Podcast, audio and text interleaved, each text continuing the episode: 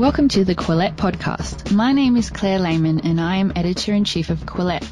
Quillette is where free thought lives. We are an independent grassroots platform for heterodox ideas and fearless commentary.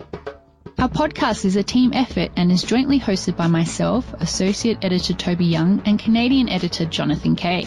You can support our podcast by visiting patreon.com forward slash Quillette and becoming a monthly patron. By becoming a monthly patron, you'll also receive our weekly newsletter. Hi, I'm Toby Young, one of Quillette's London based editors. The HBO series, Chernobyl, about the nuclear accident in the Soviet Union in 1986, is now the top rated show of all time on the IMDb and has been lavished with praise. No piece of dramatised non fiction has ever felt this authentic, gushed the TV critic of the Irish Independent. But according to nuclear expert and Quillette contributor Michael Shellenberger, Chernobyl plays fast and loose with the facts, even by the standards of the docudrama genre. The series gives the impression that tens of thousands of people died, radiation poisoning is contagious, and the pregnant wife of a firefighter only survived exposure to her infected husband because her unborn baby absorbed the radiation, acting as her human shield. None of these things are true. I spoke to Michael, a Time magazine hero of the environment, for the Quillette podcast.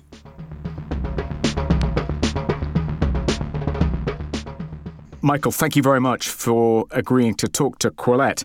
Um, I read your piece in Forbes about Chernobyl, and I think it's uh, fair to say that you weren't a huge fan of the series. Do you want to tell us what you didn't like about it? Yeah, I mean, I think there's a bunch of problems with the show. I mean, the first problem with it is that they claim that it's based on what actually happened. In fact, the creators went to great lengths to emphasize how true they were being to the event itself. And of, I think of all the most of all the outrageous things about the the show, the most outrageous is the is the repetition of what is really a very old anti-nuclear talking point, which is that when nuclear plants have a meltdown, when the fuel melts, that it is the same as a nuclear bomb going off. And this is a theme they hit repeatedly through the various episodes. It's something that I believed as a child. Uh, it's something that polling shows at least a third of the public believes consciously, if not unconsciously. And it's just absolutely nuts. It's it's completely untrue. It's never been true. There's no possibility of it occurring. It's physically impossible and I think it's quite understandably scary for people to imagine that they have nuclear bombs ready to go off near them that could have really, really what is an apocalyptic effect. It's not just that they say that Chernobyl becomes a nuclear bomb, explodes like a nuclear bomb. They then exaggerate the size of nuclear bombs to suggest that it would basically eviscerate everybody within you know, hundreds of kilometers. So it's just a completely hysterical, over the top TV show. If they had given it a different name, if they had maybe said it wasn't nuclear or something else, they could have done it as sci fi, but instead they quite pompously and pretentiously suggested that it was based on reality. Specifically, what were the misleading claims and what were the misleading scenes in the series?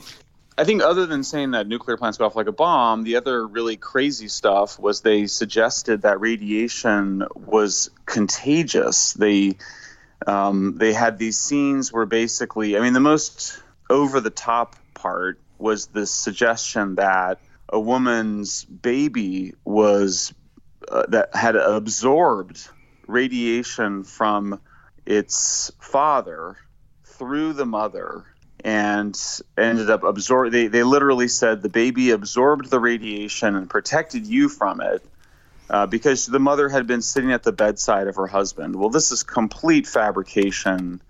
It's just uh, absolutely ridiculous. That's not how radiation works. If you're putting out a fire like they did at Chernobyl, there is some chance that you'll get radioactive particles on you, like just materials from the building or from the fuel itself on you and you just have to dispose of the clothing and take a shower and that's sufficient to remove the particles. This idea that you sort of become a zombie, and they literally sort of show the one of the firefighters becoming a kind of lizard man, and they suggest it's from the radiation.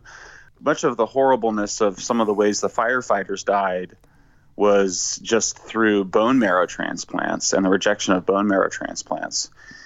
But I think the overall picture you get is of just huge numbers of deaths, and that's the most surprising thing about it is that at the the, the fire that they put out killed 28 firefighters. They ended up dying a few weeks later of acute radiation syndrome. About three people died the night of the accident, so you have 31 people.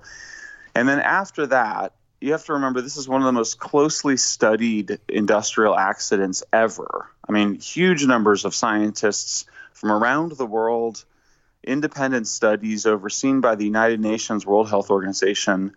And what they find is that the only other impact of Chernobyl was an increase in thyroid cancer. And so they estimate somewhere around 16,000 thyroid cancers, of which the mortality rate is 1%. So, in addition to those 31 deaths the night of the event, there is estimated that there will be up to 160 premature deaths from thyroid cancer. That's it. There's no birth defects, no increases in other cancers. Even the people they show in the film who clean up the accident, they, they call them liquidators, um, people that go in and remove the rubble. No increase in cancers evident among any of them. So, in some ways, what Chernobyl shows is that the worst nuclear accident conceivable had remarkably few public health impacts compared to, say, the normal operation of fossil fuel power plants. Just to stay on the woman who supposedly managed to escape death herself because her baby absorbed the radiation emanating from her dying firefighter husband. That episode was referred to in a piece in The New Yorker about Chernobyl, uh, the miniseries. And in that piece, there were numerous references to a Nobel Prize winning Russian language writer, won the Nobel Prize for Literature in 2015, who supposedly interviewed that woman and talked to her about her Shakespearean fate. Uh, are you saying that that just didn't happen? Well, we have no idea. I mean, that's what's sort of crazy about it. Um, I mean, I have no doubt that the that the book, it's called Voices of Chernobyl, yeah. is a very fine book. But we have that that's not the same as a major study done by the world's leading radiation and public health experts. Um, moreover, like literally the physical dynamic of a baby supposedly absorbing radiation from her father at a bedside in a hospital that is physically impossible. That's just something that we know did not happen. Um, we know it did not happen from the doctors who were there and who testified that it did not happen. Uh, you know, was there even a woman with a was there even a pregnant woman with a baby? We don't know. Did she even lose her baby? We don't know. Did if she lost her baby, do we know how the baby died? We don't. So I was reluctant to actually write this piece because there's a way in which when you argue with urban myths, you you find it's sort of an endless task and there's so many of them you know urban myth upon urban myth. There's another one that they show people on a bridge and the show claims there's widespread belief that everybody who was on this bridge who were looking at the Chernobyl fire that they all died. Well there's just no evidence for any of that. I mean like they're literally repeating gossip and rumor and you know, one of the things I have to say that really drives me crazy, and it was one of the reactions I got to the film, was really no respect for different kinds of evidence. And so people would say things to me like they'd say, "Well, you're just repeating what the Soviet authorities said." And that's just not true. I mean, there was so much research done by international teams, scientists who are from some of the most prestigious universities in the world and, and to sort of put that evidence on the same level as basically a fiction writer describing a woman's story. I mean, you know, just to be able to even identify how that baby died, you would have had to do an autopsy. There would have had to have been a record. There would that would that would have made it into the documentation that was going on and overseen by some of the world's best cancer doctors, including a doctor that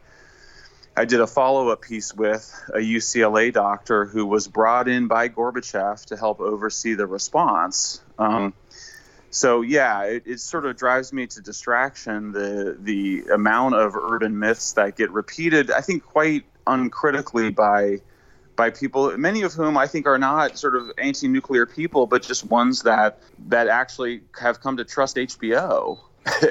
you know, I mean, I think, I mean, I think there's a way in which we love HBO so much that we sort of assume that they got it right, even when you have some of the world's top experts saying they got it wrong. But isn't it conventional to extend to filmmakers, television writers, a certain artistic license when telling stories supposedly based on real events. You know, it's a disaster movie. No one expects it to be completely faithful to the facts. I mean, Apollo 13, not everything in Apollo 13 happened in exactly the way it happens in the movie, but, you know, we can live with that because we want to be entertained, so we're prepared to give the filmmakers some license. Why is it so important, do you think, in this case, that we shouldn't extend that license to the makers of Chernobyl?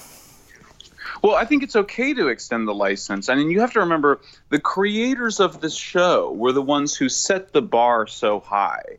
They said it was based, they said it was a faithful representation. They actually did a podcast where they supposedly help viewers distinguish between things that they embellished a little bit and things as they happened. And at the end of the show, they showed a bunch of slides, you know, like the way they do at the end of movies saying kind of here's what happened afterwards or this person went on and did this or that.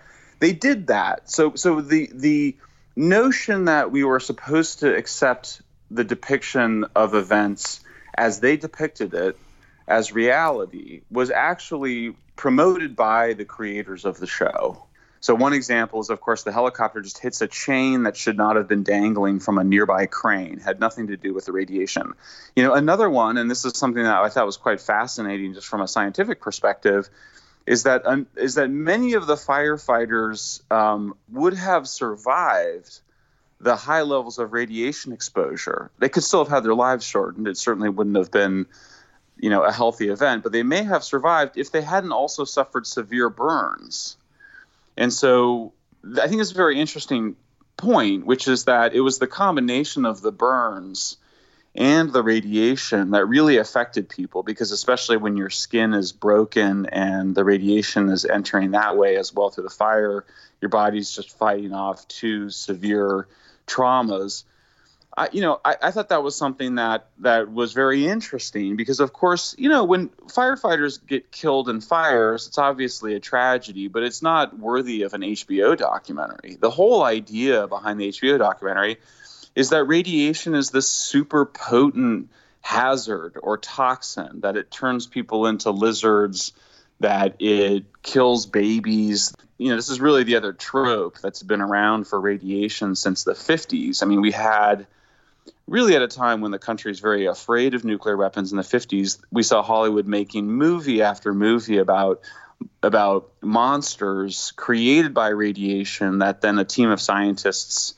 you know, and military men would kill. And Susan Sontag, the literary critic, you know, argued that these films where we depict monsters made from radiation then we kill the monsters was really a, a psychological um, strategy that we had unconsciously to sort of deal with the trauma of this just terrifying new weapon. And I think that's what's what's really going on in Chernobyl. I think what it shows is that there's still this underlying fear of nuclear weapons that we project or we displace onto nuclear power plants. And I think it's very dangerous when we're allowing our unconscious to drive how we think about things. Better to have those those conversations and that thinking happen in our conscious mind you know, as we know from the psychologists, when we allow these unconscious fears to drive us, it, we can end up behaving in very self-destructive ways. And, and why do you think that's um, a particular danger with respect to nuclear power? Do you think that it was essentially irresponsible of HBO to spread fear about nuclear power, given how beneficial nuclear power could be as an alternative to fossil fuels or renewables? Yeah, I mean, here you are at this moment when the majority of climate scientists, the IPCC, who are now kind of coming out and saying, look, we really we need nuclear power. I mean, even if you're not that worried about uh, climate change, you still have 7 million deaths a year from conventional air pollution. Nuclear is, despite the fears we have, all the projections onto it about weapons, it is actually the safest way to make reliable electricity because it does not produce deadly air pollution. And so here at a moment when really, you know, and even some um, of the bigger anti-nuclear groups are acknowledging the need for some role for nuclear. So at this at this moment, you have really the premier television channel in the world putting out uh, a huge, incredibly well-financed miniseries, you know, suggesting that nuclear power plants go off like nuclear bombs and that radiation is a super potent toxin. And I have to say, I found I found the public relations around the show. It wasn't just that they were claiming that it was it was realistic and based on facts. You also had the creator going around saying, "Oh no, I'm I'm pro-nuclear, and this movie is not anti-nuclear." And you know, the industry, the nuclear industry, which basically suffers a form of battered wife syndrome after 60 years of being described as baby killers to the public you know, the nuclear industry even kind of comes out and goes, yes, it's a good warning of the dangers. And it's like, because they're sort of so culturally tone deaf, it, they, I think they didn't realize just how terrifying that show is for, for ordinary people. I mean, I just kept open a, a window on my on my Twitter uh, on my TweetDeck software to just to just look at sort of the average person's reaction and they were absolutely terrified of nuclear energy. I think that the, the idea that people saw it and, and thought to themselves, gosh, it's a great case for better government regulation. And certainly there were a number of conservatives and some of my libertarian friends which were like, it's an indictment of the Soviet Union. You know, but it turns out that even that was inaccurate and over the top. I mean, they weren't taking people out and shooting them in the 1980s. That's something that they did in the 1930s in the Soviet Union, and I'm not. I'm certainly not apologizing for the repression that existed in the Soviet Union. I think in many ways it really was an evil empire. But the the kind of cartoon characters they presented, I mean, it was always clear who was a good guy and a bad guy in that show, and that there was this sort of evil technology um, you know, perpetrated by, and here you kind of get into your classic, you know, Greek, you know, mythology warning against human hubris. Um, I have to say, I found the show actually quite boring artistically. That I think matched in kind of cartoon fashion the really crude, simplistic, and and just plain wrong depiction of nuclear and radiation. One argument you could make against the show is that it's irresponsible at this particular cultural moment to produce something likely to terrify people about the dangers of nuclear power, given the political pressure, the mounting political pressure Western governments are coming under to do something about what was called climate change but is now called the climate emergency. Mounting pressure, for instance, to reduce carbon emissions to zero by 2050 or even uh, 2025, if you listen to the demands of some of the Extinction Rebellion protesters. Um, and it's going to be very difficult to meet those targets and to allay the uh, anxieties of those protesters um, if nuclear can't be part of the overall response. Um, you know, uh, and you did write something in the in Forbes more recently about the threat posed by wind turbines in particular to various species, including bats. Um, and you pointed out the irony of these Extinction Rebellion protesters who are purportedly concerned about the sixth mass extinction, arguing against nuclear and for renewables, given that actually wind power poses a real threat to a number of species.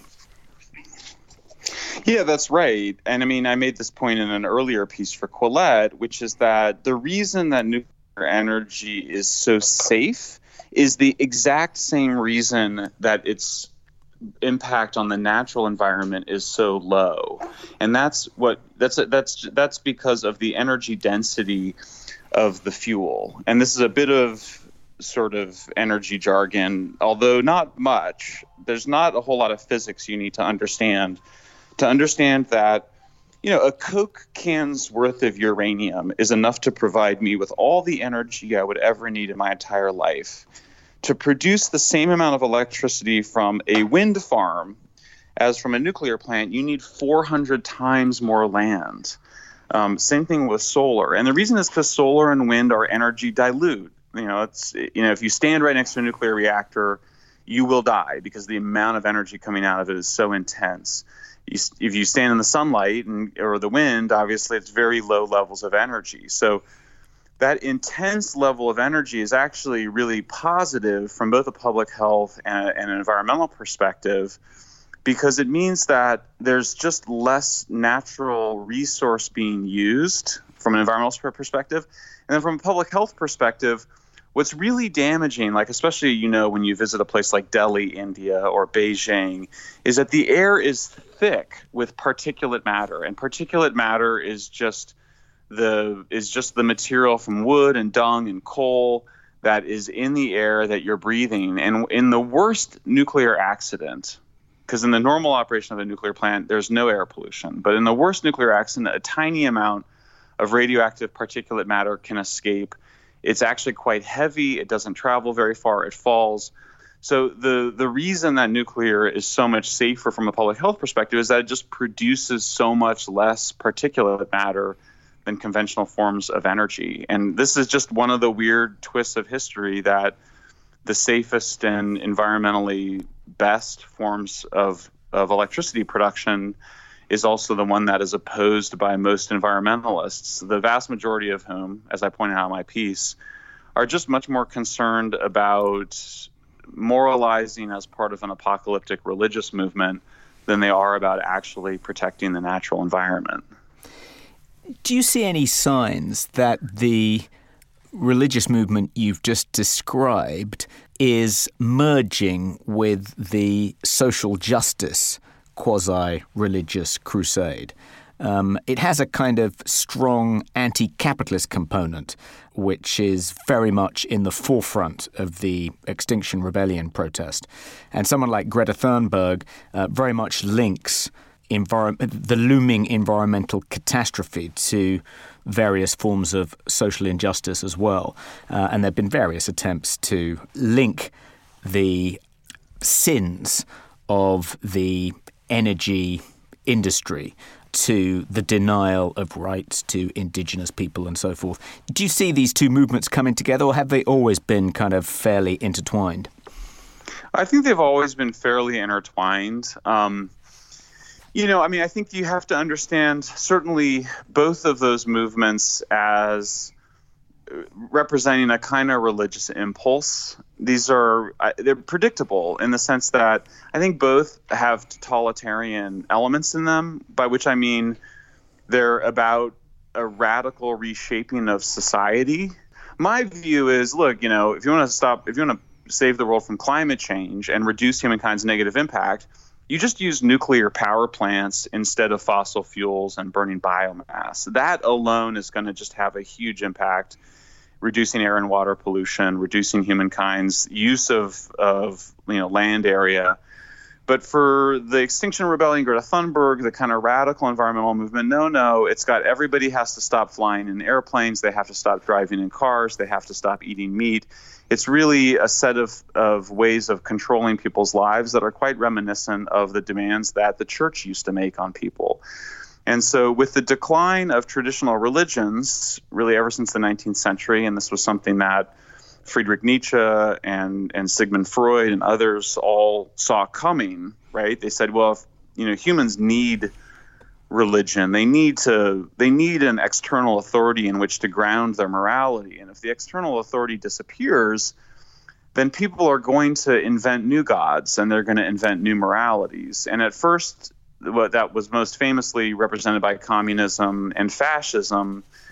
The what's happened is that as communism lost credibility, and it was losing credibility really almost immediately, certainly by the 30s and 40s under Stalin's purges.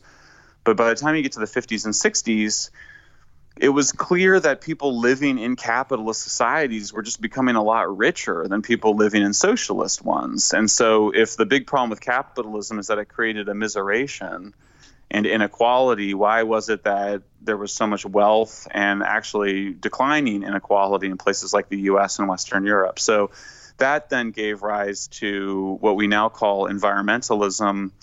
Um, you know, the earlier forms of natural environmental conservation tended to be you know pretty um, pro-nuclear they tended to be pro-technology pro-fertilizer pro-industrial agriculture the newer forms of environmentalism were really about imposing a more primitive mode of production a return to agricultural life i wrote a piece about how I think it was titled something like, you know, the reason renewables can't power modern civilization is because they were never meant to. They were meant to return societies back to an agricultural age. That's what the Extinction Rebellion protesters and Greta Thunberg want. I, in terms of a new morality, I think the social justice warriors are creating a new morality that basically just reverses an older racist colonial morality. So it ends up rejecting the I think the the correct morality of Dr. Martin Luther King, which is that all humans are created equal, and substituting it for this idea that people that were traditionally oppressed are now good, and that people who look like the people who were the traditional oppressors are now bad. So pretty simplistic um, moralities that I think have gained a huge amount of power in a society where most of their adherents no longer believe in traditional gods or traditional religions. Do you finally, uh, Michael? Do you, do you have any um, theories about why it is that there is so much animosity swirling around, and really has been since the dawn of the Industrial Revolution, towards industrialization, towards technology. I mean, there's an interesting debate currently unfolding in the UK about the debt the UK owes to the planet and the global south in particular in virtue of having been the first country to industrialize, having invented the Industrial Revolution. They talk about carbon debt as though the um, soot coming out of the chimneys of the dark satanic mills in the 19th century is still polluting the atmosphere, and we owe the world a debt to try and depollute it. Uh, it's a bit like reparations, but a kind of environmental reparations. Um, it, but what what accounts for this ongoing, perennial hostility towards what you know, to ordinary folks, just looks like an unending bounty of material wealth. You know, we live so much healthier, richer, longer, more comfortable lives now than our ancestors did in the pre industrial era. Um, and yet people seem to yearn for a return to the 18th century when, as one historian put it, human beings were in pain, and this is in England 50% of the time. Why is it, do you think, that people yearn for a pre industrial, um, romantic age in which we were in pain, children died in childbirth, we were lucky to live beyond the age of 40, we were mainly cold, hungry, subject to all kinds of diseases, life was nasty, brutal, and short? Why do people romanticize it? Why do people want to go back? I can't understand it. Yeah. Well, I think there's a bunch of different motivations, obviously. It's such a strong phenomenon that it has to have multiple causes. I mean, I think first among them is that it's just that, you know, the the thing about being in a rich modern society is that life is kind of boring. You know, there's it's just not there isn't a struggle for survival, so there's a huge question of meaning. And of course that's deepened by the fact that increasingly few of us believe in a traditional God. So you see this conversation taking place um, in a lot of the know a lot of the Quillette writing, certainly with the work of Jordan Peterson and, and others, sort of saying, you know, we're all struggling to find meaning and purpose in a world where we don't, you know, even have to work to survive anymore. We all need to feel like heroes in our own mind. And so, what's a heroic struggle? Um, and what what is a what does it mean to become a hero in a society where so much of our sort of basic sustenance of life is already provided for us?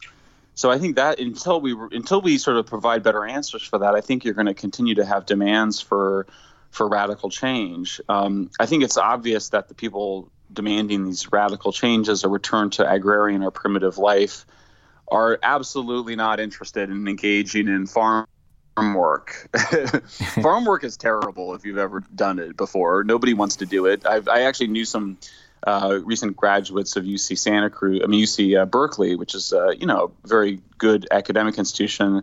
You know, read Michael Pollan and think that they wanted to go and be organic farmers. Well, they spent you know one summer doing organic farming and never wanted to look back. In fact, they became critics of the romantic view of agriculture you know, and I think the other thing is just there's a sort of, you know, quite understandable desire for power as well. Um, you know, people want to feel powerful.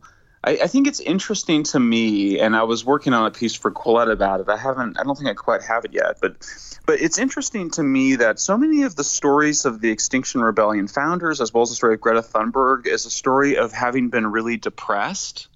Um, and then and basically coming out of the depression using a kind of anger to come out of depression uh, and and the anger is a sort of expressed socially. So it's sort of getting. So there's this idea, and it's in Nietzsche and others, which is basically that depression is the experience of powerlessness, and that and that when you feel powerful, you feel happy. When you feel powerless, you feel bad. And I think we see that in the stories of these of the radical environmentalists. There's people that are, are quite depressed for a variety of reasons, a lot of reasons that one could be depressed. Um, and and then so they sort of tell these stories that are exciting about the end of the world. It's all going to end in 12 years, and it gives them sort of social recognition. They get in the newspapers. They they receive lots of people telling them how special and wonderful their their voice is. And I think it's a way for them to overcome their their depression. We saw it in a really fine movie that came out. I think it was a couple of years ago called First Reformed, about uh, it was about an environmental activist very similar to the one depicted or very similar to the ones in, in Extinction Rebellion, where his concern is not just climate change but also species extinctions. And without spoiling the movie, basically his his depression is contagious and it's um, embraced, and this this this really dark worldview is embraced by a, a local um, uh, church minister and without spoiling it, I think it's one. I think it's a really brilliant treatment of, and it really asks the question of, is what we call radical environmentalism a kind of manifestation of depression at a society-wide level? You know, the discourse itself. I mean, I find when I read a lot of environmentalist articles and books that I myself feel depressed you know not in a clinical sense but just feel really because there's no it's just there's no redemption. It's just a kind of piling on of the sins of humanity and a feeling of guilt and all of the kind of classic parts of it. But i think what it's missing and this is where i think some of the work that we have to do is it's missing any kind of redemption or uplift. It's missing a kind of heroism that goes beyond just making other people feel bad you know, that's not real heroism. That doesn't lead the tribe anywhere. And I think that's some of the cultural work that needs to take place. Not only if we're going to sort of heal ourselves at a time of declining belief in God, but also if we're going to actually solve some of these environmental problems, many of which are quite real and worthy of addressing. Okay, Michael. Well, on that somber note, um, uh, thank you very much indeed for talking to Quillette, and um, please do finish that piece. It sounds fascinating yeah, thanks for yeah, thanks for reaching out. It's great talking to you guys. If you would like to support Quillette, please consider becoming a patron. Head to our Patreon page. That's patreon.com forward slash Quillette. If you haven't already, follow us on social media. We're on Twitter, Facebook, and Instagram. Do you like what you're hearing? Perhaps you would like to read more about the issues in today's discussion.